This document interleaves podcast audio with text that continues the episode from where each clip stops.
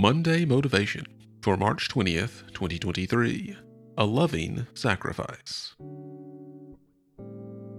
Thanks for joining me for Monday Motivation. I hope you're encouraged to be a doer of God's Word this week.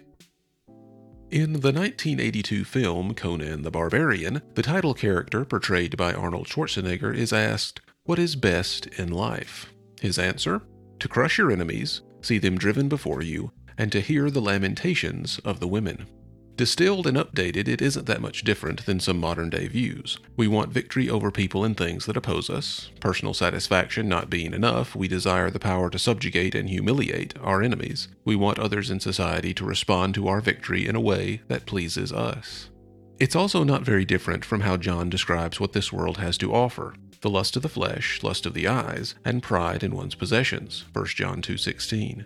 If the pleasures of the senses and prideful covetous possession is what the world offers, how do we, as believers, live a life in contrast to this? We find one way in John chapter 13, verses 34 and 35. "I give you a new command. Love one another. Just as I have loved you, you are also to love one another. By this, everyone will know that you are my disciples, if you love one another." During the evening of the Last Supper, Jesus takes time to give some final information and instruction to his closest followers. His command to love one another is a foundational instruction even for us. Jesus uses the term for agape love. This is a deep, profoundly sacrificial love. It is what Jesus has showed and was in the process of showing to them and us as he made his way to the cross.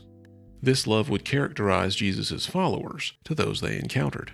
Jesus would restate this command in chapter 15, verses 9 through 14, elaborating on it. He says that the Father has loved him this way, and we should remain in his love. This is done by keeping his commands. He goes on to describe that the greatest expression of this love is to lay down your life for your friends. He was about to do this in the most literal way possible. The other three Gospels give us some insight on how this fits in our lives. Matthew, Mark, and Luke all record Jesus teaching that to follow him, we deny ourselves, take up our cross, and follow him. Matthew 16:14, Mark 8:34, and Luke 9:23. We begin by rejecting a self-centered life, as well as the chief means this world offers for satisfaction. We then sacrifice the ownership and mastery of our life so that we might follow Jesus' example in everything. Our salvation is deeply personal, but the saved life is one that is lived with others in mind.